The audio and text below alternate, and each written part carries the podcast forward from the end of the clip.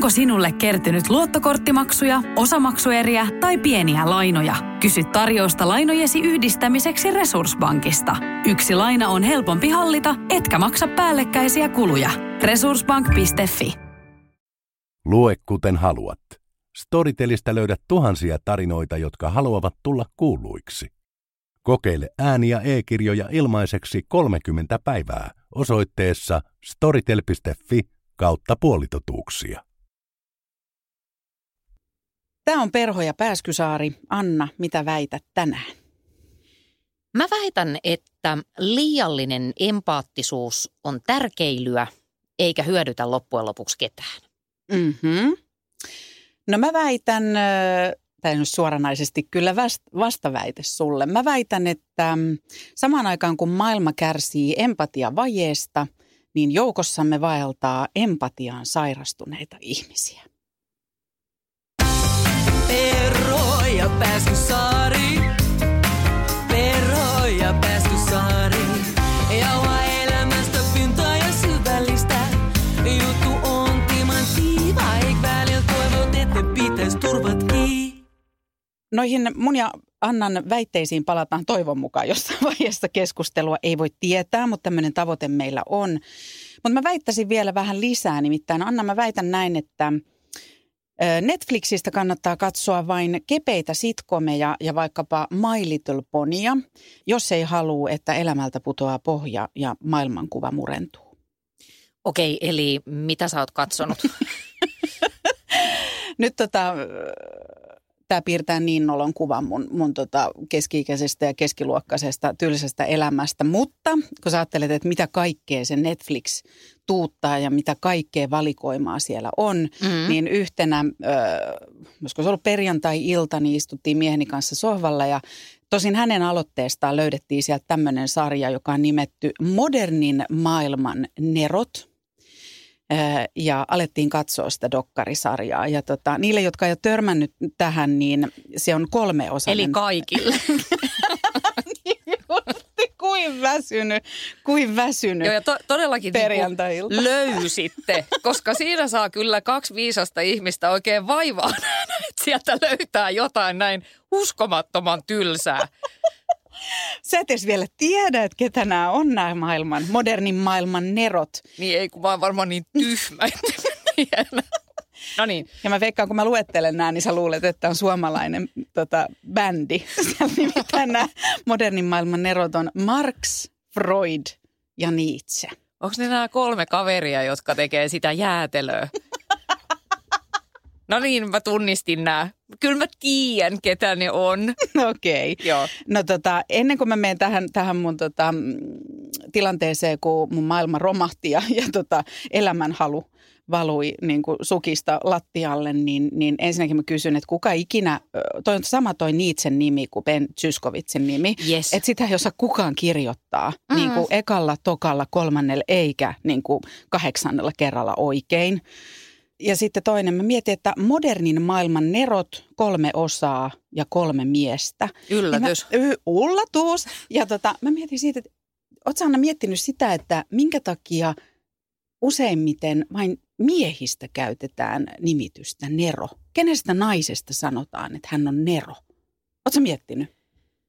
Totta, en mä edes ole miettinyt, mutta jos mä mietin neroa, niin kyllä ehkä siinä miehen kuva jotenkin piirtyy verkkokalvoille. Niin. No tämä nyt oli tämmöinen sivuhuomautus, kun mä itse sitä mieltä, että esimerkiksi Tove Jansson oli nero ja vaikkapa Astrid Lindgren oli mun mielestä nero, mutta tämä oli tämmöinen sivujuonne tässä. Mutta kuitenkin vietettiin hulvatonta perjantai-iltaa ja katsottiin tällaista sarjaa ja ei tule kellekään varmaan yllätyksenä, että mä en ole ikinä missään yliopistossa opiskellut, en mitään ainetta, vielä vähemmän filosofiaa, eli mulle ei Nietzsche niin aivan hulluna sanonut mitään ennen tätä dokkaria. Ja se, mitä se sanoo, on se, että mä ajattelen, että se on omalla tavallaan kyllä siellä on mielettömän hienoja ajatuksia ja oivalluksia, mutta sehän on ollut siis täyssovinisti ensinnäkin. Näin mä oon antanut itseni ymmärtää ja sitten tietenkin se, että hänen kirjoituksiaan ja aatteita ja pohdintojaan niin on kyllä valjastettu natsien niin kuin filosofiaan kyllä niin, aika joo, yhdistetty. Kyllä, joo. Ja se on ilmeisesti kiitos Nietzschen siskon. Tämäkin selvisi mulle siitä dokkerista, ei mistä muualta.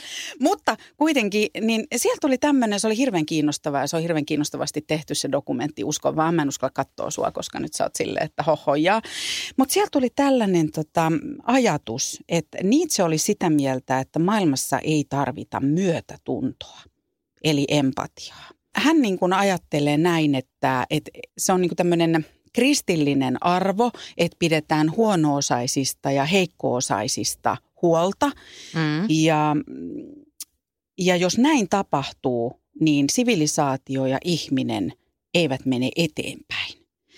Eli ihmisen pitäisi aina pyrkiä jotenkin niin kuin toteuttaa sitä itseään parhaalla tavalla ja viedä maailmaa eteenpäin ja tavallaan pyrkiä tämmöiseen niin kuin superihmisyyteen.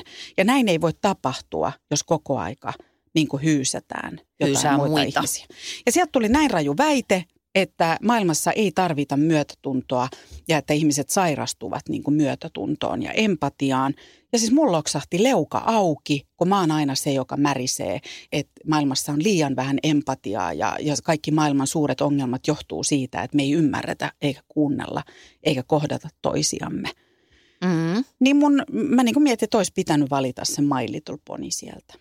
Mitä ajatuksia toi sussa herättää? Tosi kiinnostuneita. Ihan hirvittävän kiinnostava ja todella epäkorrekti ajatus, että maailma turmeltuisi empatiasta. Mutta mitä sä voit odottaa kaverilta, jonka kuuluisimpia sitaatteja on, että Jumala on kuollut. Niin. Ja sitten jos sen siskokin on tommonen noitakka, niin nytään ihmettelen. Mutta silti me puhutaan hänestä täällä. Mä oon viettänyt vapaaehtoisesti niin kuin perjantaistani tunnin hänen seurassaan. Jotenkin niin kun mä tunnen nyt myötätuntoa, empatiaa sinua kohtaan, että sä oot katsonut tämän, niin siis ensinnäkin ihan sen takia, että katsoitte tämän perjantaina. Mutta vai onko toi sääliä sitten kuitenkin? Ei ole. Tämä on tämmöistä hyvän tahtosta yritystä ymmärtää. Mutta ehkä sen takia tunnen sitä myötätuntoa, että sä katot tämmöisen 1,5-tuntisen dokkarin ja yhtäkkiä sun koko elämältä tippuu pohja pois. Ikään kuin me elettäisiin semmoisella janalla, jossa toisessa päässä on Nietzsche ja toisessa päässä on äiti Teresa potenssiin 4000. Joo. Et eihän se niin mene. Mä tykkään tosta. Mä en tietenkään nyt tässä pysty jotenkin miettimään tota ajatusta valmiiksi, mutta kyllä mä tykkään tästä Nietzschen ehkä provokaatiosta. Mä luulen myöskin, että hän oli tyyppi, joka sanoo kaikkia juttuja, että jengi repeilisi. Niin. Mutta niin kuin vähän kaikessa, niin mä luulen, että se tasapaino tai se totuus löytyy jostain noiden kahden pointin välistä, koska sitten se, mitä mä tuossa alussa väitin, että empaattisuus silloin, kun se kallistuu liiallisuuden puolelle, niin se on musta semmoista tärkeilyä. Ja se ei hyödytä ketään, ei edes sitä empatisoijaa itseään. Tuosta mä oon kyllä samaa mieltä ja mä voin lohduttaa, että se meni niin kuin hetkellisesti heilahti se pohja siltä omalta elämältä niin kuin pois. Niin kyllä mä sieltä pikkuhiljaa sitten keräilin niitä identiteettini rippeitä siitä olkkarin lattialta ja tulin siihen tulokseen, että se pisti mut miettimään sitä, että mitä mä niin kuin hoen ja mitä mä saarnaan ja niin kuin, miksi se on mulle niin sydämen asia ikään kuin taistella sitä empatia vajetta vastaan, mitä mä niin kuin väitän, että on olemassa. Kun sä puhut empatiasta, mä tykkään aina niin kuin määrittelyistä, koska sekin on, me kaikki tulkitaan tämmöisiä isoja sanoja vähän omalla tavalla, niin mitä se empatia niin kuin sun elämässä vaikkapa käytännössä pahimmillaan on? Pahimmillaan se on. Siinä voi vetää niin kuin överit. Ja silloin se on pahimmillaan esimerkiksi, tai sanotaanko, että se on mulle ollut pahimmillaan sitä, että mä elän kahdessa harhakäsityksessä. Mä oon elänyt semmoisessa harhakäsityksessä, että on mun tehtävä pelastaa kaikki ja auttaa kaikkia. Aika iso tehtävä. No joo, kyllä, se on, mutta tämmöistä on kantanut harteilla vielä tuossa jossain vaiheessa.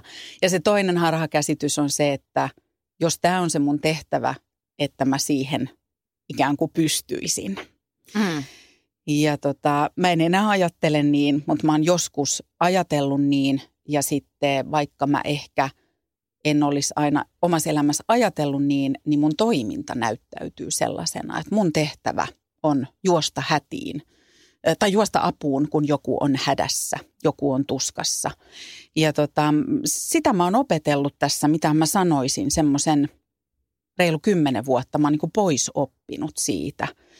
Ja mä oon saanut paljon tukea esimerkiksi tämmöiseltä henkilöltä kuin Anne Lamotte, tämmöinen kirjailija, ajattelija.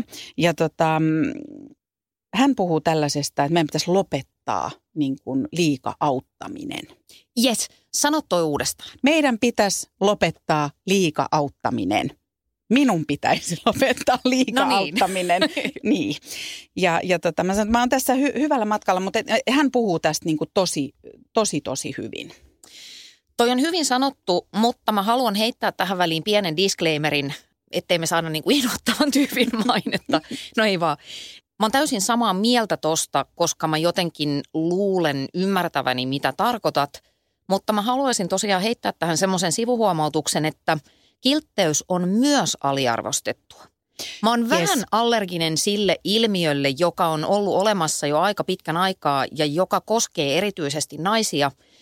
Et puhutaan tästä kiltin tytön syndroomasta ja mä ymmärrän, mitä sillä tarkoitetaan ja väärästä kiltteydestä ja muusta, mutta mun mielestä se hyvä kiltteys on jäänyt tässä keskustelussa vähän jalkoihin.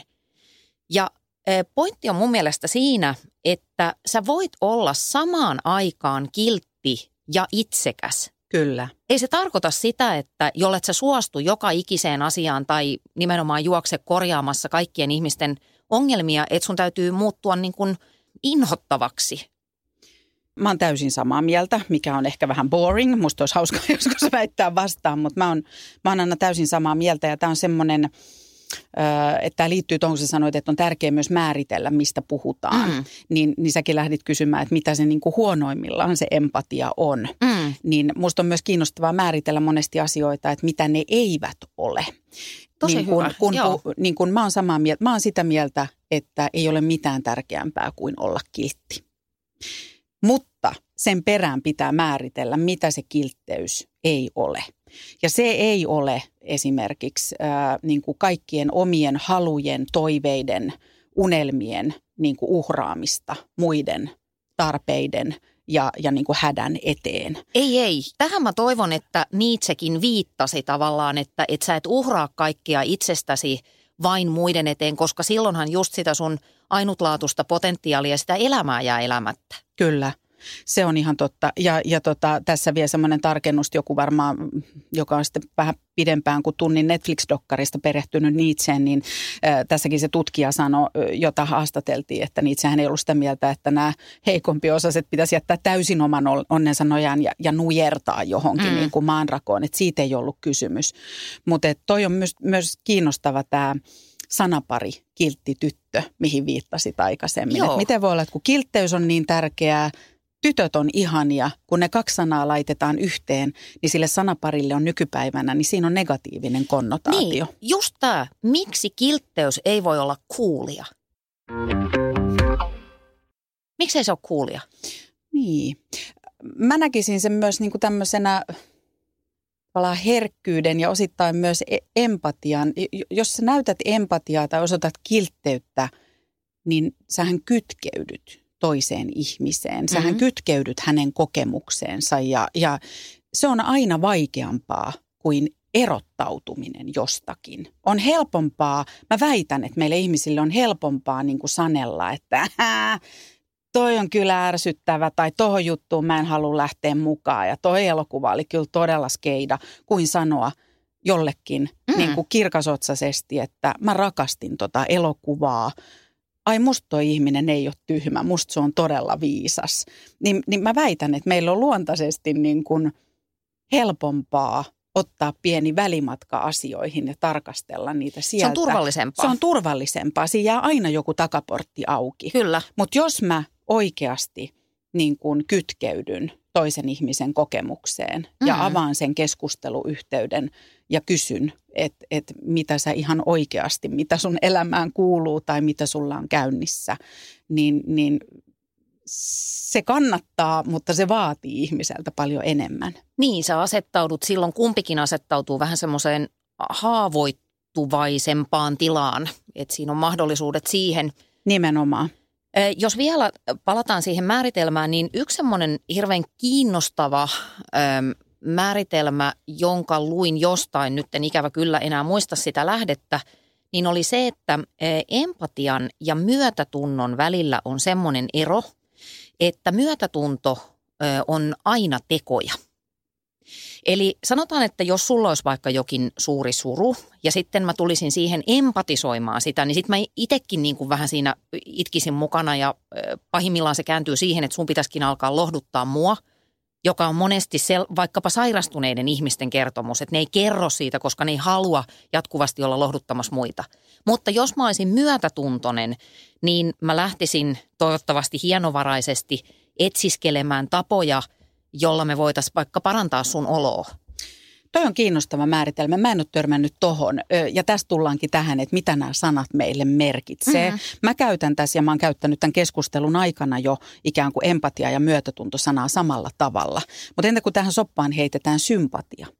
Mitä on sympatia? Ja mä oon vaan pohtinut ja tutustunut siihen, että mikä on sympatian ja empatian ero.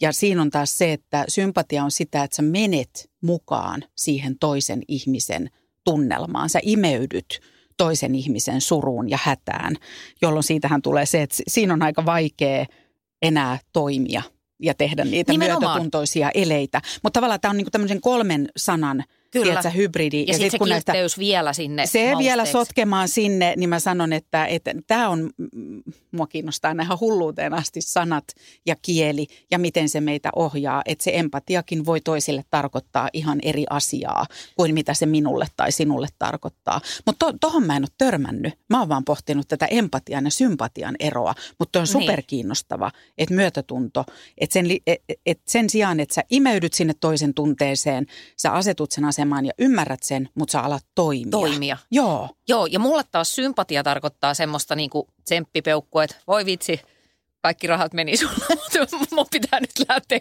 kauppaan. Näytä littipeukkua sulle tässä niinku Facebookissa. Demarini ikkunasta. Kappuriedin ohi. Vitsi, kun tää bensainta on niin kallista nykyään. Okei, mahtavaa. Sä sanoit äsken, että sulla oli tätä vähän niin kuin överiä miellyttämisen halua ja tätä niin kuin yliempatiaa ja maailman pelastamishaluja, niin miten sä sitten aloit sanoa ei? Sehän on hirveän vaikeaa ja pelottavaa. Niin se on ja sitten tiedät, että mä voin tunnustaa tässä, että mä oon viime niin kuin kuukaudet ja vuodet, niin mä oikein niin kuin, tiedätkö, kuljeskelen tuolla keskusteluissa ja kohtaamisissa ja mä oon silleen, että ei mulla ole liikaa hommia. Musta on tullut tosi hyvä sanomaan ei. Ja että se ei aiheuta mulle mitään hankaluuksia ja yritän niin kuin, tavallaan saarnata ihmisille siitä, että, tai niin kuin, puhua, että miten se on mahdollista ja omat rajat pitää tietää. Ja tiedätkö, mä tällä viikolla mä niin kuin kauhun sekaisin tunteen, mä ajattelin, että mä menen perjantain puhua tästä asiasta Annan kanssa. Ja mulla on mennyt tämä viikko aivan käteen. Mä oon sanonut todella moneen asiaan kyllä, mihin mun ei olisi pitänyt sanoa. Tai siis en mä voi sanoa niin, että mun ei olisi pitänyt sanoa tai kannattanut sanoa. Mä tiedän, miksi mä sanoin, koska ne on kivoja asioita. Ne on asioita, joita mä haluan tehdä. Yes. Mutta siinä vaiheessa, kun mä oon niin kuin keskiviikkoiltana viimeinen sähköposti lähtee kello 1.34 yöllä, mua hävetti. Mä oon silleen, että no niin, tämä pohjakosketus piti niin kuin tällä viikolla kokea, niin ehkä mä vedän seuraavan puoli vuotta taas ihan ok. Ja mä en ehkä vastannut sun kysymykseen, mutta mä koin tämmöisen tarpeen tämmöiseen tunnustukseen. Mutta kerro sä Anna mulle, miten sä sanot ei. Onko se sulle helppoa? Ei, kyllä mä luulen, että mä oon ihan yhtä lailla tämmöinen toipuva kieltäytyjä. Mä oon tullut siinä paremmaksi. Mutta ei se mitenkään itsestäänselvyys ole. Ja just kun sanoit tämän kivoja asioita, niin se ansa ehkä mun kohdalla on kaikkein useiten se, että on niin paljon kivoja juttuja, joihin tekee mennä, tai siis mieli mennä mukaan. Ja sitten mä oon huomannut sellaisen niin kuin todella epäreilun ja kummallisen piirteen itsessäni, että sitten kun mä oon jälleen kerran ja minähän siis vedän ajankäyttökoulutuksia, jonka varmaan huomasit silloin, kun olin vain tunnin myöhässä meidän edellisestä tapaamisesta. Mun on pakko kertoa tähän väliin, että kun Anna tuli tunnin myöhässä, me halattiin, se kuiskas mun korvaan, haluatko ostaa minulta ajankäytön hallintakurssin? No, nehän ne muita opettaa, jotka ei itse osaa. No mutta, joo. No, anyway, aina silloin tällöin minulle tapahtuu näitä retkahduksia ja mulle tulee tämmöistä niin kuin aikaoptimismia. Eli vaikka mun kalenteri tänään olisi tosi täynnä, niin sitten mä huomaan, että okei, tuolla 3 viikon päässä, niin siellähän ei olekaan paljon mitään, joten mä voin laittaa sinne tämän ja tämän.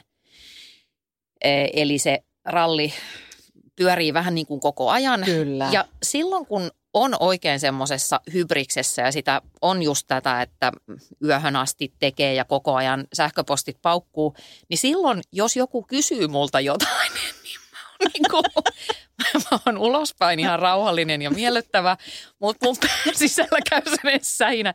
Saatana, etkä sä nyt huomaa, kuinka täynnä mun kalenteri on. Älä tuu häiritsemään mua.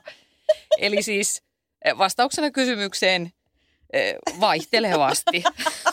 Ihana lohdullista. Tähän on niin lohdullista. Mut, jotta mä voisin sanoa jotain edes etäisesti järkevää, niin yksi ainoita keinoja, minkä mä olen havainnut toimivan itselläni, on se, että kun joku pyytää multa jotain tai kysyy mua johonkin, niin mä vähän valehtelen sekä itselleni että tälle kysyjälle, että hei, kuulostaa kivalta, sopiiko, että palaan sähköpostilla tai tunnin päästä, jolloin mä saan niin kuin sen hetken, että mä pystyn puhuttelemaan itseäni. Nyt mieti oikeasti, että onko tämä hyvä juttu. Kyllä. Ja sitten koko ton keskustelun päätteessä mä huomaan, että mua auttaa semmoinen lause noissa hetkissä, että tyhmähän ei ole se, joka kysyy, vaan tyhmä on se, joka suostuu. Mun mielestä just on. Siksi mä oon niin kiukkunen, eikö se tajua kuin täynnä mukaan. Sairasta. Mm. Mutta tietysti siihen ei sano, nämä aikataulujutut on niin kuin yksi homma ja se on sieltä kieltäytymisen kuitenkin helpoimmasta päästä, koska kyllähän ihmiset aika hyvin ymmärtää, jos sanoo, että sori, että ei vaan pysty, että mun kalenteri on niin täynnä. Mutta se, mikä kieltäytymisestä tekee aidosti vaikeaa on se, että jos mä sanon ei johonkin juttuun, niin pitääkö ihmiset mua hankalana tai leuhkana tai ylimielisenä? Ai että, miten sä osaat poimia näitä sanoja ja teemoja? Nämä todella, niin kuin, tiedätkö, kourasee jostain välilihan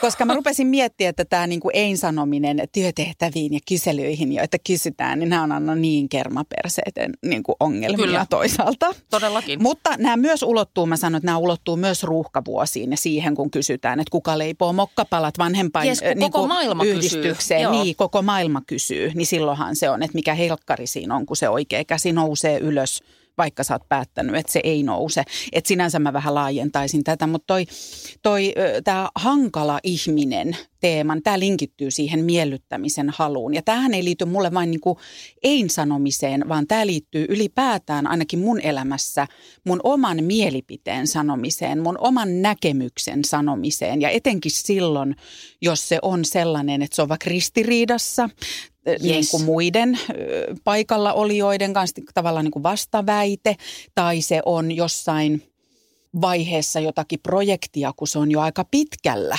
ja mä huomaan, että on menossa väärään suuntaan, niin uskallaanko mä avata suuni ja sanoa, että toi ei ole musta hyvä idea. Ihan hirveetä. Mua nytkin ottaa vähän vatsasta, vaikka tämä on mielikuvitusta. Ja mä niin kuin sen sanotaanko niin kuin 30 elämäni ensimmäistä vuotta, niin kaiken mä tämän nielin, koska mä ajattelin, että jos mä avaan suuni, niin minua ei rakastetakaan. Et mun otsassa niin kuin luki, tiedätkö, semmoisin hevosen kokoisin kirjaimin, että rakastakaa minua, niin kuin please. Ja sitten siitä, kun yrittää niin kuin jotenkin päästä eroon, niin siinä ehkä tapahtui niin sanotut Nietzschet. Eli sitten kun tavallaan kerää sitä rohkeutta ja tajuaa, että sen sijaan, että patoaa ne kaikki asiat sisälleen, niin niitä täytyy alkaa niin kuin sanoa ulospäin. Niin sitten ne ei ole aina tullut kyllä kaikkein rakentavimmalla tavalla. Ja ne on voinut tulla aika negatiivisesti ja kriittisesti ja jotenkin kärkkäästi, just näin. Mutta Mulla tulee tuosta hankala sanasta myös mieleen tällainen, että on yksi sellainen tuttu ihminen, joka tekee monia asioita ja yksi asia, jota hän tekee, on keittokirjat. Ja hänellä oli semmoinen keittokirja tulossa, johon hän oli miettinyt selkeän teeman ja hän näkee asiat niin, että hänellä oli täysin selvää, että minkälaiset kuvat siinä on, minkälainen taitto siinä on, minkälainen kansi ja minkälaiselle paperille se on painettu. Joo. Ja kun tämä kirja tulee painosta ja hän avaa ensimmäisen niin kuin pakkauksen, niin se kirja on muuten ok, mutta se on painettu täysin vääränlaiselle paperille, joka saa ne kuvat ja kaikki näyttämään ihan väärältä. Joo. Ja tämä ihminen sanoo, että tämä ei vetele, laittaa paketin kiinni ja sanoo, että tämä kirja tulee myyntiin vasta, kun nämä kirjat painetaan uudestaan oikeanlaiselle paperille. Erittäin kova. Ja kun mulle kerrotaan tätä tarinaa, niin sanotaan loppuun, mutta hänhän on tunnetusti aika hankala ihminen. Ja siitä hetkestä lähtien mä oon, aina kun joku sanoo, että joku on vähän hankala ihminen, vaikka työelämässä, niin mä mietin, että mitä se hankala ihminen on. Jos ihmisellä on näkemys, jos sillä on mielipide ja se ei pelkää sanoa niitä, ja se vaatii ehkä itseltään paljon, mutta vaatii myös muilta paljon. Ja että sopimuksissa pysytään. Tekeekö se siitä ihmisestä hankalan? Ja sitten mä oon myös miettinyt, että minkälainen on hankala mies, minkälainen on hankala nainen. Mutta sitten mä oon myös tämän jälkeen päättänyt, että jos toi on se, mikä on hankala ihminen vaikka työelämässä, niin mä oon hyväksynyt sen, että mä haluan olla vähän hankala ihminen. Hankala on mun mielestä monesti tämmöinen niin kuin ulkoistus, että tässäkin keississä joku on ollut vastuussa siitä, että on sovittu nimenomaan jostain paperilaadusta ja sitten on tapahtunut joko virhe tai jopa tietoinen ylikävely. Ja sen on inhottavaa myöntää, että vitsi, nyt tuli mokattua, joten on helpompi tavallaan sitten syyttää sitä, kyllä, sitä toista. Kyllä. Mutta tuossa keississä tulee mun mielestä hienosti esille semmoinen asia, mikä siinä kieltäytymisessä just itseäkin usein riivaa, on se, että jos mä nyt avaan suuni ja olen eri mieltä, erityisesti isommassa porukassa tai jonkun sellaisen ihmisen edessä, jolla on muhun nähden jonkunnäköistä statusta tai näin, niin siinähän alkaa niin kuin kehittää itse semmoisia mielikuvia ja tulkintoja siitä, että noi varmaan ajattelee, että toi on nimenomaan se hankala akkariivin rauta, että olisi nyt tyytyväinen ja kiitollinen, kun on saanut tämän jonkun hienon projektin tai muuta. Mutta välttämättä se ei ole yhtään totta. Todennäköisesti suurin osa niistä ihmisistä, jotka istuu siinä palaveripöydän ympärillä, miettii, että mitä ne ostaa iltapäivällä, niin kuin, mitäs tänään syötäisiin. Mihin ne jätti ja niiden röökit. Niin kyllä, koska tämä loppuu ja koska syödään. Nimenomaan.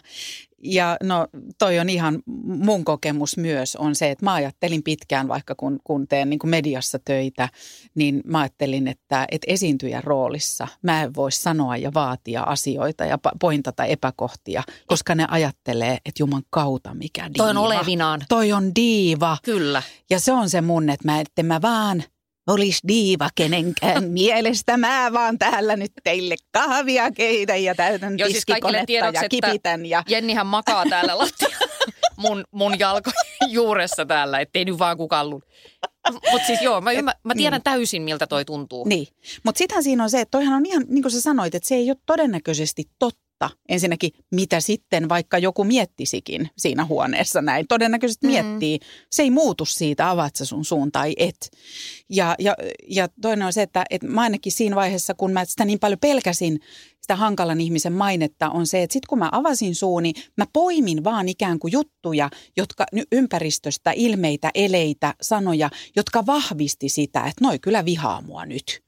Ja mä tein ihan tietoisen päätöksen, että sitten kun mä uskalsin avata suutani, en maailman kärkkäimmin, mutta uskaltauduin sanomaan asioita, niin mä aloin tietoisesti poimia ympäristöstä viestejä, jotka kumoaa sen mun uskomuksen siitä, että noi pitää mua diivana. Eli mä aloin miettiä, että no noi pyytää mua tähän palaveriin vielä viikonkin päästä. Ne haluaa tehdä mun kanssa töitä näköjään vielä edelleen. Mä saan olla näiden kanssa. Tämä on ihan hirveän tärkeä asia, että sä sanoit ton. Eli mä kertaan vielä, joo, mun sisäinen opettajatar heräsi just henkiin. Eli siis alakin keräillä niitä indikaatioita, jotka kertoo siitä, että hei, hetkinen, että Mimmihan puhuu asiaa. Mutta mä haluan kysyä sen, että mitä pahaa tosta seurasi? Lunastuiko joku niistä skenaarioista, mitä sä päässäsi ajattelisit, että no sit mua pidetään leuhkana ja mä oon hankala ja kukaan ei pyydä mua töihin. Näköjään on hommia riittänyt. Hommia on riittänyt, mutta se pitää sisällään myös sen toisen puolen, että pitää syvällisesti ymmärtää se, että on ihmisiä, jotka silti ajattelee susta pahaa ja huonoa, joiden silmissä sä oot. Mutta niitä on anyway kyllä. Tätä mä just tarkoitan, että niitä on joka tapauksessa. Se ei muutu siitä mun toiminnasta niin kuin sen jälkeen. En mä osaa tuohon enempää niin kuin sanoa. Mä huomasin, että toi toimi niin kuin mun kohdalla noin. Mm-hmm. Mulle tulee itselle mieleen semmoinen esimerkki. Tästä ei ole kauhean pitkää aikaa, kun mä olin yhdessä palaverissa, jossa puhuttiin asiasta, josta mä tiedän tietäväni aika paljon. Joo. Ja mun mielestä se keskustelu meni ihan niin kuin väärään suuntaan tai siinä oltiin tekemässä vääränlaista päätöstä. Mutta mä just jotenkin huomasin yhtäkkiä, sain itseni kiinni siitä, että mä ajattelen, että no mä kerron sitten kotona mun miehelle, kuin tyhmiä ne kaikki muut oli siellä palaverissa. Aina hyvä. Ratkaisee monta asiaa. Ratkaisee todellakin. Ja minä kyllä tiedän. Ja sitten silleen, hetkinen, minä kyllä tiedän, miten tämä kannattaisi hoitaa. Ja sitten mä oikein niin kuin otin vähän semmoisen tormakamman asennon ja muistelin kaikkia hengitysohjeita ja levitin jalkoja tämmöiseen niin kuin taistelevaan kaurisaus, missä vaiheessa sain todella paljon jo huomiota kaikilta. Mä mietin, että mitä ne siinä vaiheessa ajatteli, ne tyypit siinä ympärillä. Mikäs pastinen kohta. Hänellä on siis epilepsia. Niin, siis miksi hän ei ole kertonut? No, ja ne oli soittamassa ambulanssia, mutta miten sun tilanne? Kyllä, ja mulle työnnettiin suukapulla suuttaan ja repäisin sen irti. Ja sanoin tormakasti sen mun mielipiteen, ja mä huomasin samalla, niin kun jotenkin reflektoin omaa käyttäytymistä, että mua hermostutti se niin paljon, että mä kimitin vähän, vaikka mä yritin puhua möreästi ja vakuuttavasti, niin jotenkin se meni tällaiseksi. Ja sitten mä oon semmoinen, kun mua hermostuttaa, niin mä rupean puhumaan siis ihan järkyttävän nopeasti. Okay. Mutta mä jotenkin tiedostin sen tilanteen ja sain niitä kierroksia siinä vähän alas, niin sit mä otin itselleni avuksi semmoisen mielikuvan. Mä mietin yhtä mun tuttua, joka on todella vakuuttava halutessaan. Joo. Ja mä ajattelin, että mä oonkin nyt se. Mä en oo se hankala ämmä, enkä mä oo se olevinaan oleva kaiken tietäjä, vaan mä oon tämmönen niinku rauhallinen ilmoittaja, tai ainakin ilmoittaja. Kimittävä kauris / rauhallinen ilmoittaja. Niin. Mutta mä ymmärrän ton niinku tismalleen, ja toi on ehkä semmoinen hienosti kuvailtuna niinku ihan konkreettisia neuvoja siihen, että miten voi hiljentää niitä niin kuin ihme piipittäviä ääniä tässä omalla olkapäällä, että mitkä ei ole totta, niin kuin sä sanoit. Että siihen on ihan tommosia konkreettisia niin kuin ohjeita. Ehkä tossa on se, että kun sekin on niin klisee se fake it till you make it, mutta tossa ollaan musta sen ytimessä. Että sä vähän feikkaat itsestäsi sellaista. Joo, niin kuin, näyttelee, kunnes se alkaa sujua. Kyllä, juuri näin. Ja mä ainakin tunnistan ton. Ja sit tosta tulee vielä mieleen myöskin, että mikä helpottaa siinä tavallaan sietämään sitä ja ottamaan sen riskin, että on hankala ihminen. Niin noiden Anna sun niin kuin ohjeiden lisäksi mä mietin, että mua on auttanut se, että jos mä sanoin, että sit jossain vaiheessa se meni överiksi, että ne tuli liian kärkkäästi, niin mä oon ajatellut, että saa kritisoida, saa viheltää pelin poikki, saa sanoa poikkipuolisen sanan, mutta pitää olla ehdottaa jotakin tilalle. Yes. On mun mielestä niin kuin rakentavaa. Se on reilua. Joo. Ja se on rakentavaa. Ja sitten toinen, mitä mä mietin, mua on auttanut se, että kun mä sanon sen asiani, ja olen se rauhallinen toteaja, niin kysymys on siitä, että mikä on mun motiivi, kun mä sanon tämän. Jos mun motiivi on ikään kuin pönkittää mun egoa tai niin kuin hurmata joku siinä tai vakuuttaa, niin silloin mennään metsään. Mutta jos mun motiivi on selkeästi se, että lopputuloksesta tulee paras mahdollinen, niin se antaa mulle voimaa. Että tavallaan mun sydän on puhdas, kun mä sanon tämän, vaikka siitä aiheutuisi hetkellisesti konflikteja tai niin kuin joku paskamyrsky. Tosi hyvin sanottu. Mä luulen ymmärtäväni ihan täysin, mitä sä tarkoitat. Että siitä tulee semmoinen ikään kuin jonkunnäköinen moraalinen oikeutus sanoa se asia. Tai no, moraalinen oikeutus ehkä nyt kuulostaa vähän ylätasojutulta, mutta siitä tulee ainakin itsevarmuutta. Joo. Mun on muuten pakko tunnustaa vielä, koska siis oikeasti vaikka mä käyn ihan ihmisille ääneen viisastelemassa siitä, että miten tärkeää se ei sanominen on ja teet kato väännät tästä ja vedät tuosta, niin sitten sä osaat. Ja vähän aikataulukoulutusta, sori, että tuli tunnin myöhässä. Joo. Niin sit siis mulla välillä ne kauhufantasiat laukkaa semmoisiin sfääreihin, että jos esimerkiksi joku ihana ihminen soittaa ja pyytää mua jollekin pistokeikalle, sanotaan vaikka Kajaaniin. Ja siis Kajaanissa ei ole mitään vikaa, mutta 700 kilometriä yhteen suuntaan, niin se on aika pitkä reissu. Joo. Niin sitten mä mietin aina sitä, että jos mä nyt sanon, että mä en tuu. Joo. Niin. Nytkin tuntui vaikealta sanoa tässä niin kuin fiktiivisessä tilanteessa. Joo, mutta jos sä Anna sanot, ei, en tule nyt Kajaaniin. Kyllä. Pistokeikalle. Niin silloin universumi ajattelee, että minä olen kiittämätön paska, joka ei arvosta sitä, mitä on saanut. Ja sitten jotenkin, kun mä lähden vaikka aamulla koiran kanssa ulos, niin siellä on sinne palaava pensas. Olet työtön koko loppuelämäsi. Anteeksi, mä edes miksi mä sanoin tämän? Anteeksi, mä tukehdun. Mutta siis mä sanon tämän vaan sen takia, että mä niin kuin haluan osoittaa ymmärrystä sitä kohtaa, miten vaikeeta välillä se rajojen vetäminen ja kieltäytyminen on. Se on totta. Mutta siis mua on kyllä pikkasen hämmet. Mä en ole ajatellut, että sä oot ihminen, joka ajattelee, että ensinnäkin, että universumi on joku taho, joka toimii jossakin. Ja nyt siellä niin kuin kyhäillään jotakin niin kuin tulipalloa ja tulimyrskyä ja siis palavaa pensasta. Juuri minä olen sen universumin keskus, eli ehkä se liittyy enemmän siihen. Mutta nythän sä ootkin ytimessä.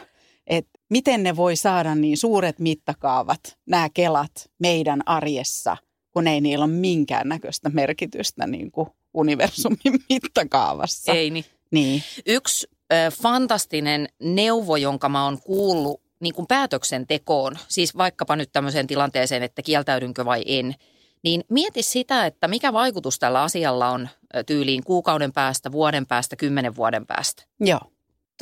Pitäisikö laittaa hommaa vähän nippuun? Yes. Anna, mä oon sitä mieltä, että kuten ideoilla ja sitten unelmilla ja sitten tällaisella podcastilla ei välttämättä ole minkäännäköistä arvoa, jos ei sen konkretisoidu toiminnaksi. Ja sitten mä oon vieläkin aivan siis jotenkin vaikuttunut siitä myötätunnon määritelmästä, että sen erottaa empatiasta ja ehkä myös sympatiasta se toiminta, miten se muuttuu toimiksi. Niin Anna, miten lisätään myötätuntoa elämässä? Palavien pensaiden kehystämässä universumissa, elämässä, arjessa, miten sitä myötätuntoa voisi opetella? No yksi ainakin juttu, mitä mä ajattelen, on se, että jos me halutaan oikeasti parantaa vähän maailmaa tässä meidän pikkupodcastissa, niin opeta lapsellesi, mitä tunteet on, tai sanoita niitä, koska siinä oppii myös itse. Että susta varmaan tuntuu tältä, tai ehkä paremmin sanottuna, että tuntuuko susta siltä. Et jotenkin jäsennettäisiin sitä, varsinkin niitä tilanteita, kun ihmisestä tuntuu jotenkin pahalta, että me tehtäisiin ne tunteet näkyväksi ja sitä kautta normalisoitaisiin erilaisia ahdistuksen muotoja. Tämä on musta ihan mielettömän hieno pointti, koska sekä isosiskona että äitinä mun suurin huoli elämässä on ollut se, että miten ikinä mun pikkuveljestä ja mun lapsista voisi kasvaa huumorintajuisia, mutta myös empaattisia ihmisiä. Se oli mulle mysteeri, miten se tapahtuu. Ja mä uskon, että toi on oikeastaan ainoa keino siihen. Ja mä vielä että niin kun teen ne tunteet näkyviksi, niin mä vielä siinäkin, että se mä velvoittaisin kommunikoimaan, siis sekä näyttämään että sanallistamaan sen, miltä muiden teot tai sinun tekosi ja sanasi minussa, niin kuin, mitä ne saa minussa aikaan, miltä ne minusta tuntuu ja mitä näistä seuraa. Ihan sika hyvä pointti, koska mä tulin ajatelleeksi myöskin semmoista, että nythän me ollaan puhuttu esimerkiksi tässä meidän keskustelussa empatiasta sen empatian ikään kuin antajan näkökulmasta, että jos sulla on joku hätä, niin mä annan sulle mun empatiaa, mutta empatia itse asiassa vaatii tietynlaista aktiivisuutta myöskin siltä vastaanottajalta tai se myötätunto sillä tavalla, että olisi just sitä rohkeutta, mistä sä sanoit aikaisemmin, näyttää niitä tunteita ja uskaltaa kytkeytyä niihin. Eli meillä on niin surullisen monta tarinaa meidänkin kulttuurissa siitä, että miehet ei itke ja sotien jälkeen ja on pärjättävä yksin ja muuta. Ja musta se on juuri sekä empatian tai myötätunnon ja tämmöisen itsemyötätunnon puutetta. Että mieluummin tehdään ne vaikeat jutut näkyväksi. Ei se tarkoita sitä, että kaikkien täytyy niin kuin, käydä hulluna tai siis olla niin kuin tämmöinen Maaret Kallion suora lähetys koko elämässään, vaan niin. Siis, että tehdään ne hommat näkyväksi. Kyllä. Kaikkia sattuu. Kaikilla menee välillä vähän huonosti. Juuri näin. Onko muuta? Toinen juttu on se, että joskus voisi vähän ajatella sitä, että, ja siis en todellakaan ole tästä vapaa itse. Joo. Että hirveän helposti tulee niin kuin tulkittua toisia, että vitsi sekin on semmoinen ja mitä toi nyt kiilasi tuossa mun eteen ja muuta. Ihan tämä klassikko, että voi olla, että se bemarikuski, joka törkeästi kiilasi sun eteen moottoritiellä, onkin tulossa sairaalasta ja se on kuullut siellä just, että hänen puolisollaan on syöpä tyyppisesti. Kamala esimerkki, mutta mä tarkoitan vaan sitä, että me ei koskaan voida tietää täysin muiden ihmisten vaikuttimia. Ja sitten kun me kuullaan tämmöisiä, niin se saattaa muuttaa meidän näkökulma johonkin ihmiseen sekunneissa. Ja sitten vielä ehkä viimeisenä juttuna se, että kun on jokin tilanne, niin just se, ja tämä on siis todellakin talking to myself, kun mä oon hätäinen ja tuomitseva ja vaativa, niin pysähdy ja valkkaa semmoinen näkökulma, joka on hyödyllisin sulle itselle. Ja se usein se hyödyllisin on semmoinen lähestymiskulma, johon sisältyy edes yritys ymmärtää sitä toista ja sen tunteita. Kerro joku esimerkki. No, mä voisin kertoa semmoisen esimerkin, että kerran New Yorkin metrossa istui tämmöinen isä ja sillä oli 4 lasta, jotka riehui siis täysin valtoimenaan siellä vaunussa. Niin kuin tiedät vaan, miten lapset voi riehua ja mekkaloida ja vähän tiedätkö niin kuin töniä muita ja näin. Ja ihmiset mulkoili tätä isää siinä tiedätkö merkitsevästi, että eikö toikaan nyt osaa lapsiansa kasvattaa ja sanois nytten. Ja sitten yksi nainen rohkaistui ja meni sanomaan tälle miehelle, että kuule, voisitko sä vähän katsoa, että eikö sä yhtään välitä siitä, että nämä sun lapset niin kun häiritsee täällä muita matkustajia. Niin tämä isä sanoi, että anteeksi, mä oon tosi pahoillani. Mä en oikein osannut kiinnittää siihen huomiota, koska me ollaan tulossa sairaalasta ja mä oon just kuullut, että mun vaimo kuolee syöpään. Ja tämä on siis tosi tarina. Niin sitä mä vähän tarkoitan, että me ei voida tietää ja kannattaisi antaa niin kuin pieni hetki sille ymmärrykselle tilaa ennen kuin lähtee paukuttaa niitä omia juttuja. Kyllä. Me ollaan liikuttavan samoilla linjoilla, koska mulla tulee sekä tuosta autolla kaahaamisesimerkistä, että tästä, että me ei voida tietää. Niin mulla tulee niistä molemmista jutut mieleen. Mä ajattelen, että vaikka liikenteessä se kuumottaminen ja raivoaminen, niin silloinhan se auto on muuri ihmisten välillä. Ja jos me aloitettiin nämä kelat siitä, että miten sitä myötätuntoa elämässä ja arjessa voi lisätä, jos me aloitettiin se siitä, että meidän pitäisi näyttää ja kertoa, miltä toisten teot ja toiminnat meistä tuntuu, niin tässä maailmassa, missä tosi suuri osa kommunikaatiosta siirtyy välineisiin, jossa me ei nähdä toisen ihmisen eleitä, ilmeitä, äänenpainoja, niin kuin vartaloliikkeitä, niin sehän hankaloituu koko ajan. Se työntää meitä samaan aikaan kauemmas, vaikka me oltaisiin 1 miljoona viestiä lähetettäisiin päivän aikana, mutta me ei nähdä sitä toista ihmistä. Niin mä mietin myös sitä, että mä niin kuin arjessa yritän toimia niin, että mä en rakentaisi niitä muureja sinne, missä niitä ei tarvita. Ja mä ymmärrän, että on ihan ok osa kommunikaatiosta tehdä ihmisten kanssa niin, että ei ole kasvokkain. Ihanaa, että niin voi tehdä. Nähdäänkö huomenna kello 14? Siis ihan tämmöinen esimerkki, että mä yritän palavereissa toimia niin, että mä en nosta tätä läppäriä muuriksi mun ja toisen ihmisen välille, jos mä en oikeasti tarvitse sitä. Enkä mä nosta sitä kännykkää tähän pöydälle, jos mä en tarvitse. Mä väitän, että se niin kun tuo meille niin kun nopean poispääsyn siitä tilasta ja sen toisen ihmisen reaktioiden ja ilmeiden ja jotenkin sen läsnäolon niin kun piiristä. Niin mä yritän ihan, että niissä hetkissä, missä niitä välineitä, niitä muureja ei tarvita, niin ne yritettäisiin jättää pois. Saatko kiinni tästä? Saan ehdottomasti. Ja sitten toinen toi, että miten, mulla herää kysymys tuosta, että toi on todella tärkeä pointti toi, että valitse se niin kuin toinen näkökulma, se toinen ymmärrys. Mutta kysymys kuuluu, että miten sä voit löytää niitä näkökulmia ja sitä ymmärrystä. Niin sehän on ihan tutkittu juttu, että esimerkiksi kaunokirjallisuutta lukemalla sun aivoissa käynnistyy sellaiset osat, joita tarvitaan toisen ihmisen asemaan asettumiseen. Eli ota käteen rikos ja rangaistus. Mä laajentaisin tätä.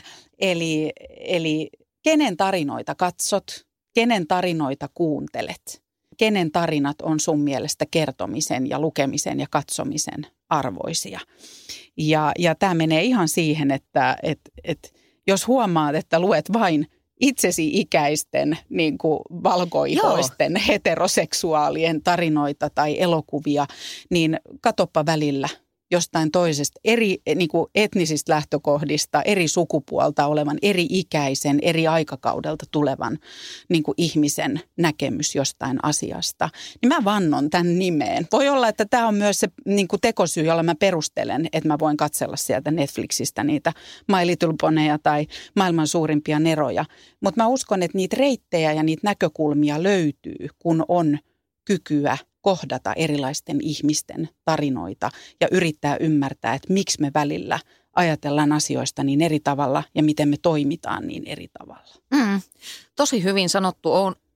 On kyllä niin kuin raivokkaasti samaa mieltä siitä, että kyllä mun maailmankuvaan on ihan varmasti vaikuttanut se, että lukee esimerkiksi paljon kaunokirjallisuutta, koska sitä kautta pääsee kurkkaamaan semmoisiin maailmoihin, minne ei koskaan muutoin pääsisi. Ja sehän sitten auttaa sitä ymmärtämistä. Mun on pakko tähän väliin. Mä sanoin, ennen kuin me alettiin tehdä Anna tätä, niin mä sanoin, että tämä ei voi olla sitä, että molemmat lukee omia esseitään täällä, jotka on kirjoitettu. Mutta tohon mä laitan, niin kuin tähän mä vedän pienen poikkeuksen, koska mä oon kirjoittanut tällaisen jutun, että mitä mä olen oivaltanut empatiasta. Niin mä oon kirjoittanut tämmöisen listan.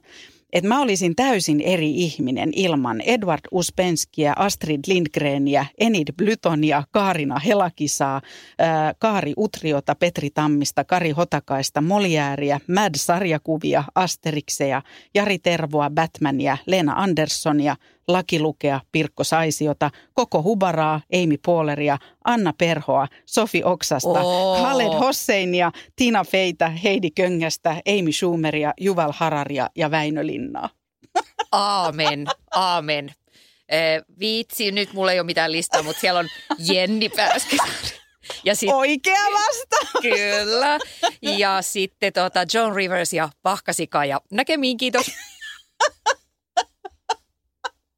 Onko sinulle kertynyt luottokorttimaksuja, osamaksueriä tai pieniä lainoja? Kysy tarjousta lainojesi yhdistämiseksi Resursbankista. Yksi laina on helpompi hallita, etkä maksa päällekkäisiä kuluja.